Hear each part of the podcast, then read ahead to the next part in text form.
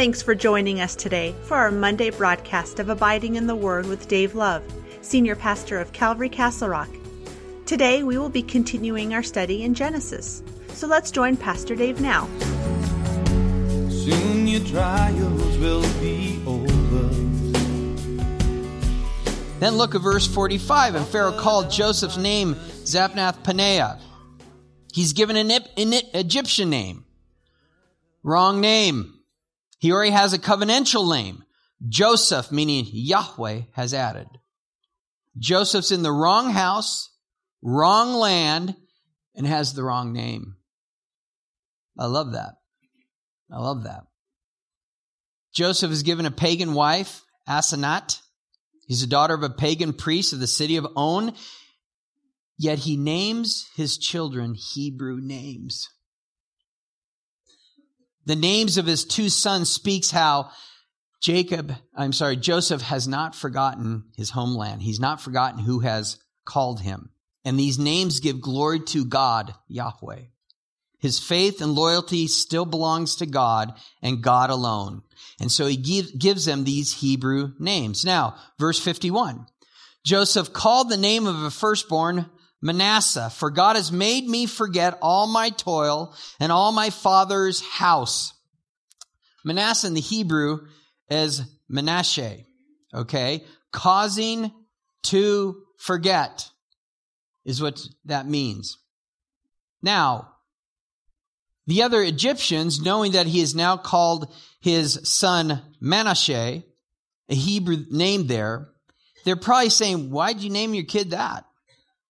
Why you give him a Hebrew name of a people group that has done you so much harm? And his answer is, because it's in the name. In other words, I have let it go.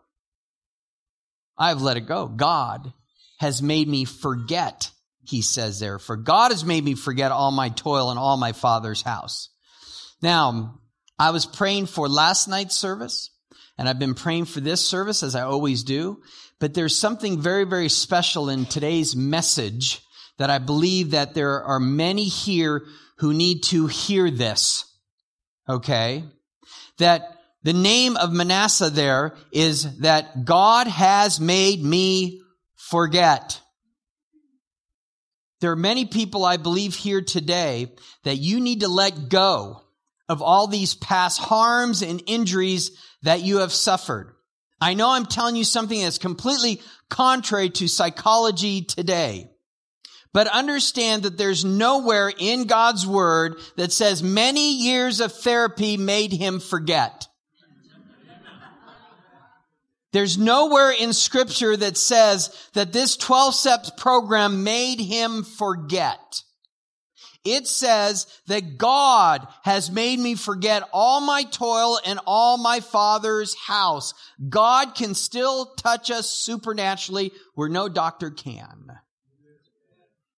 Joseph has gone through much abuse. You don't think he has the memories of all that? Of course he does. God has taken away the sting of those memories. He hasn't forgotten them. He could, he could write it out perfectly of what has happened to him. But God has taken away the sting of those memories so that there's no bitterness in Joseph's life over his trauma. One of the ways sin, Satan likes to hinder us is by reminding us of our past hurts over and over and over again, one ugly memory after another. And maybe you are haunted by those painful memories of the past. Some hellish thing that has happened to you beyond your control, much like Joseph. But I'm here to tell you there's hope. God can make you forget in the way of the pain. He can take away the pain and he can make you forget so your past doesn't paralyze you for what God has called you to do today and the future that's ahead of you. Many people are paralyzed because of their past and it keeps you from growing in Christ and being the mature person in Christ that God has called you to be.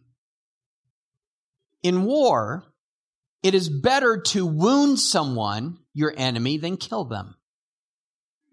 And the reason is, and this is Satan's tactics, Because if you're wounded, if you're killed, okay, the rest of the people keep fighting.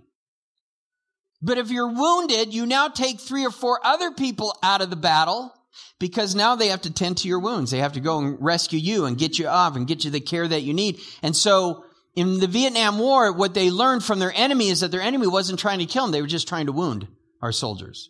Because by wounding them, it took four or five others out of the battle to which they weren't shooting at them. They were now trying to figure out a way to get their buddy to where they needed to, to get the care that he needed. And that's exactly what Satan does. He wants to wound you, wound you because he can't kill you. But he can certainly wound you into believing your past hurts and pains and things like that to debilitate you so you're absolutely no good for the kingdom of God. And yet God says, I can make you forget. I can take that sting away. You were wounded long ago. That wound has not healed. You keep reopening that wound because you are listening to Satan play that time and time again. Joseph was attacked by his brothers, that coat stripped off, thrown into that well, and then sold into slavery and had to endure another 13 years of being a slave to Potiphar, then being thrown into prison for another two or three years before he was raised up in the place that he was. I find this very interesting. I, I never uh, look at something as a, you know, as a coincidence. And it's interesting to me that uh, about a week ago, I had somebody who emailed me and said, "Hey, Dave, um, I'm getting my master's." At this seminary, and and uh, I have this counseling class, and I'm, I'm wondering if I can uh, FaceTime you for an hour and talk to you about what you think about counseling and, and the place that it has in the church today. I said, absolutely, I'll do that. And I, I did that, I think it was on Thursday, Wednesday or Thursday, I forget which day. And so, uh, I've known this guy since he was like, uh, like nine or 10 or, or something like that. And he's now like 32. And, and so, uh, he's been a, a teacher for Douglas County and he wants to get his master's. And so he just interviews me on this and he's a believer, obvi- and obviously so am I. And so he just starts, he starts asking me all these questions, you know, and so I answer him. I, I said, I just want to let you know the, the perspective I'm coming from, that if I don't see in the Bible, I'm not going to believe it. Okay? And if we, you tell me that counseling does this and I see it in the Bible, I'm going to say, yeah, that's probably a good thing to do. And so we kind of got it down to where I said, look, you're asking me some things, but I believe that there's a, a difference between two things here. And I said, um, what you see as counseling and what I would consider counseling, I think are two different things. Because you would consider counseling meeting with a person over and over and over and over and over and over and over and over and over and over again with somebody until you somehow think that that issue has now been dealt with. He said, okay. I said, I, I don't think that that's counsel of the Bible. And he goes, why do you say that? I said, well, because the Bible says in a multitude of counselors there's much wisdom. Counsel has to do with wisdom. Wisdom is giving the word of God of what the word of God says about a particular issue. That's wisdom. Okay. So if someone comes to me and they said, Hey, there's this issue in my life. I'd love to be able to talk to you about it. Okay. They come, they explain to me what that issue is. Okay. Let's go to the word of God. This is what God's word says about this issue. And this is what you're supposed to do. Now, if you take what I say and do that, well, for one, you're a very mature person in Christ and you've just received counsel. You've received wisdom. Now put that into application. Just let me know how it's going. I can further get, pray for you and, and everything else. And this is wonderful. That's counsel. You came to me once, you received it. Now be warm, be filled, and go your way. Everything's going to be fine. This is what God's word says. Do it. Now, when you have to come back to me time and time again, I said, well, are you doing these things? Well, no, not really. Okay, why are you coming back to me? Do you think, oh, oh, I guess that part of what God's word says doesn't work with you? Oh, let me offer you something else. Here's another technique you can do that maybe will be good for you. I don't care about that I don't do that. This is what the word of God says. Receive it. Now you have had counsel. Now do it. And if you do, you're a mature person in Christ. And if you don't, and you have to keep coming back to me, that's not counsel. You need discipleship. you need to understand that God's word is God's word. Do you believe that? Do you believe that you, your sins are forgiven? Do you believe that you've been saved by the blood of Jesus Christ? If you do, then let's move on with that. What is it to walk in Christ? Let's go through the word of God and let's disciple you. Because once you're discipled, you can walk in Christ. Okay. And once you're discipled, the whole point is to get you to the maturity to where you receive God's word and now you begin to do it. And that's where you find victory. That's where you find victory. The moment you can believe God's word and walk in it and do it each and every day, and you're going to make mistakes. That's the way all of us do. But the moment you said, Oh, this is what the Bible says about this. Oh, this is what the Bible says about this. Oh, this is what the Bible says about that. And you apply that to your life, you have now become a mature believer in Christ Jesus. And that's wonderful. And that's the place to be. And as a mature believer, you're still going to wonder, I wonder what the Bible says about this. I can't seem to draw an, an understanding of my predicament or circumstance or decision I need to make. I'll go to Dave. I'll go to one of the pastors. I'll tell him, here's the, the, um, uh, here's a question I have. What does the Bible say about that? And then when I show him, go, oh, great. I, I knew it was there somewhere. I didn't know exactly where it was. I just needed to know. Thank you so much. That's all I needed. That's a mature person in Christ that has come to us for counsel. That's counsel. If you need to keep coming back over and over again, that's fine. Not a problem. We'll do that.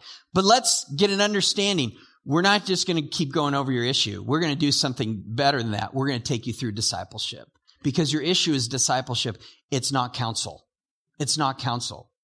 When I shared this with him, he was completely blown away.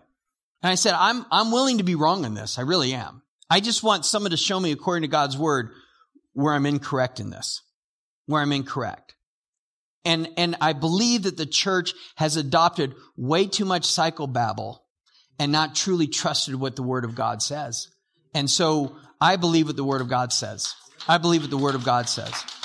And there's some of us here that need to be set free from your past hurts. Okay. And God is telling you he can do that. He can do that. He names his other son here in the second, uh, uh, he calls him here. He says, uh, in the name of the second, he called Ephraim. Ephraim is the Hebrew word. Ephraim. And it means double fruit or I shall be doubly fruitful. And so he called this, uh, the name of the second he called Ephraim, for God has caused me to be fruitful in the land of my affliction. I love that. In other words, God can make you fruitful even in the place you don't want to be. He can make you fruitful there. Again, people are probably going up to Joseph. Why'd you name your kid that? Isn't the land of affliction not where you are now, but where you were before in Canaan, where they, again, threw you in the pit, they sold you into slavery? Isn't that the land of your affliction? No. Egypt is a land of my affliction because I'm a child of God's covenant and a, and a child of God's promise in the land. And I'm in a land right now that does not believe in God. And so I'm afflicted. Even though I have wealth, prosperity, it afflicts. It distracts from the promise of God. So any place that keeps me from the promise of God is going to be a place of my affliction.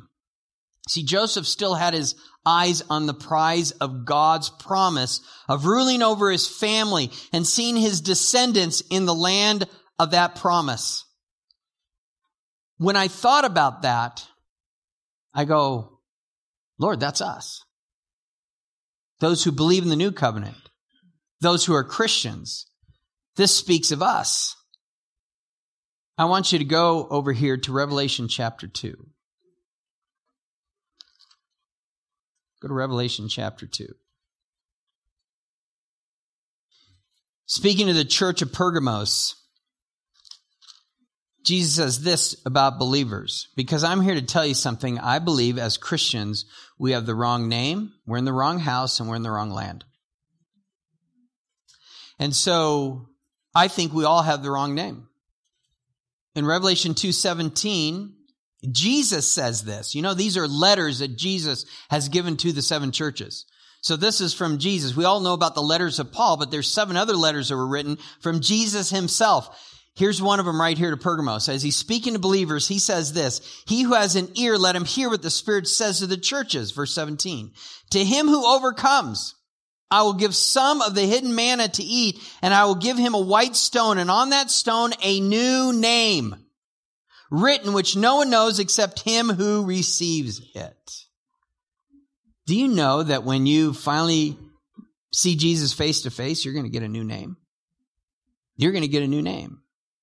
Some of you are going, great, because I hate being called Bubba. All right, well, yeah, I think it'd be something better, you know. Um, I want you to go to 2 Corinthians chapter 5.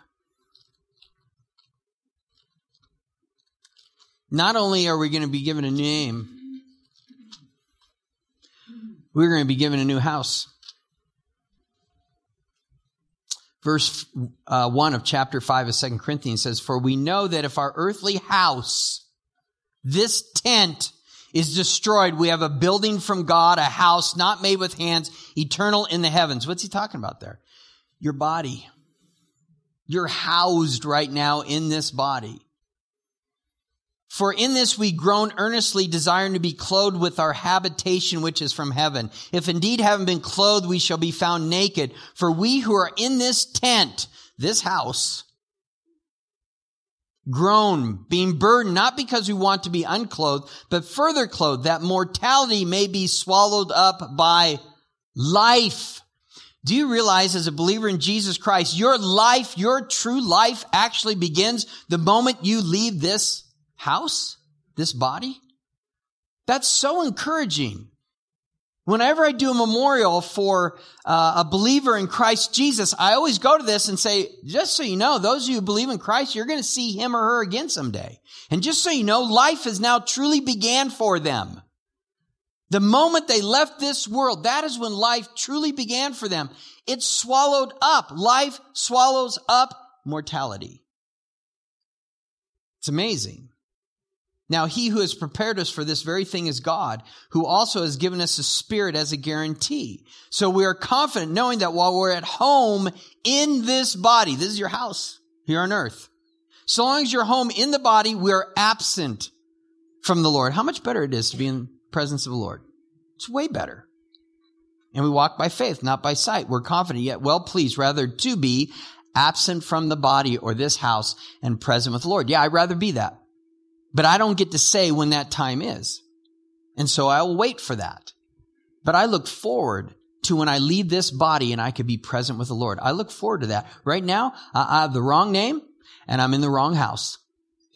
But my eyes are fixed on God and his promises for me. And that is my promise. I will have a new name and I will have a new body in heaven. Well, guess what? Go over here to John 14. There's also a new place for you. This earth is not your habitation. In John chapter 4,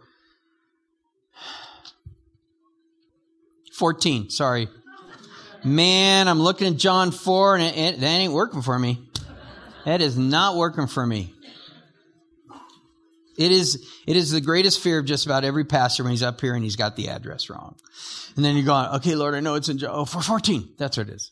Um, verse one, it says, let not your heart be troubled. You believe in God, believe also in me. In my father's house, many rooms, many mansions. If it were not so, I have told you, I go to prepare a place for you. If I go and prepare a place for you, I will come again, receive you to myself, that where I am, there you may be also. And then he says in verse 6, I am the way, the truth, life. No one comes to the Father except through me. So when you receive Jesus, understand you do have a homestead. You do have a place that you are going to go, a place to call your own. And it's up there in heaven. It's a heavenly country whose builder and maker is of God, not man. That's our future. That's what my eyes are fixed on.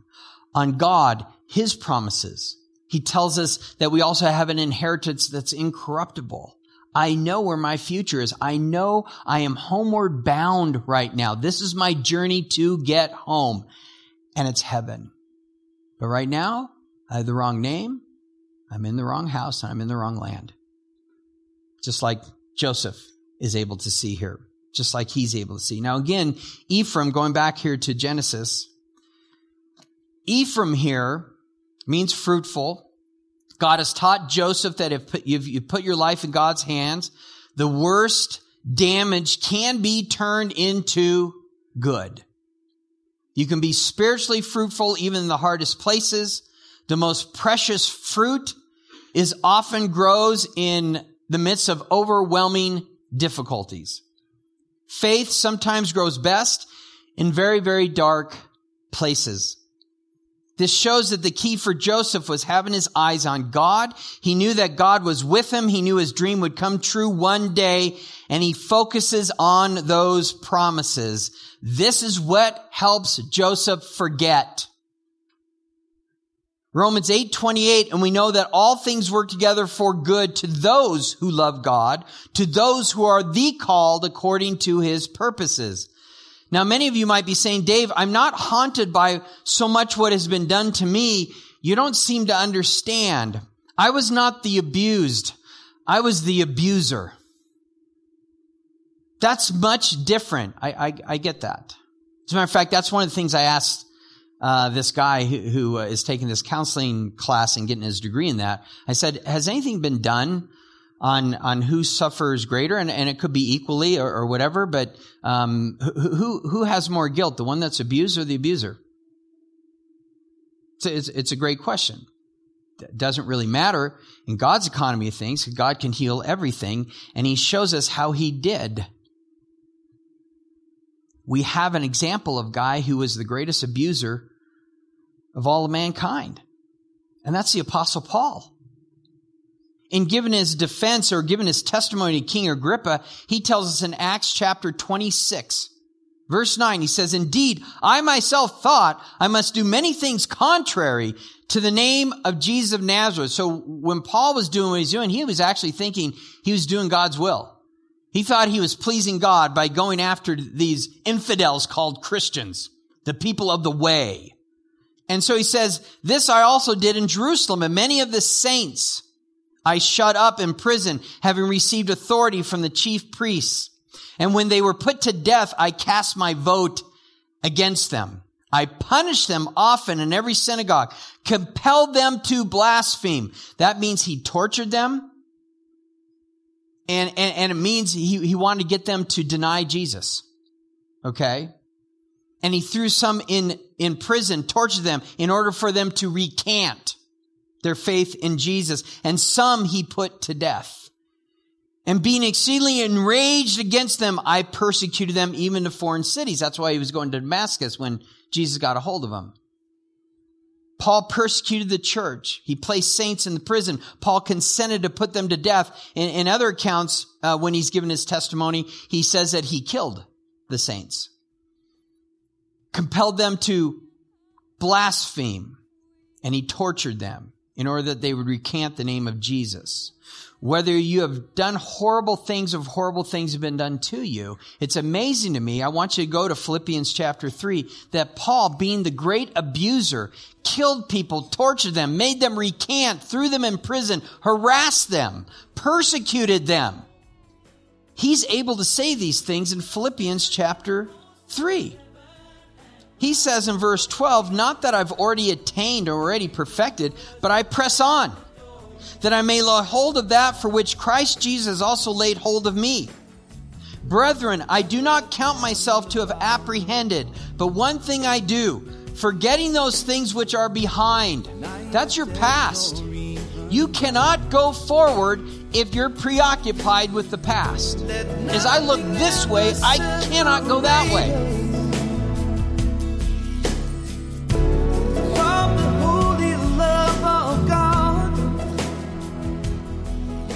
That's all we have time for today on this Monday edition of Abiding in the Word with Pastor Dave Love.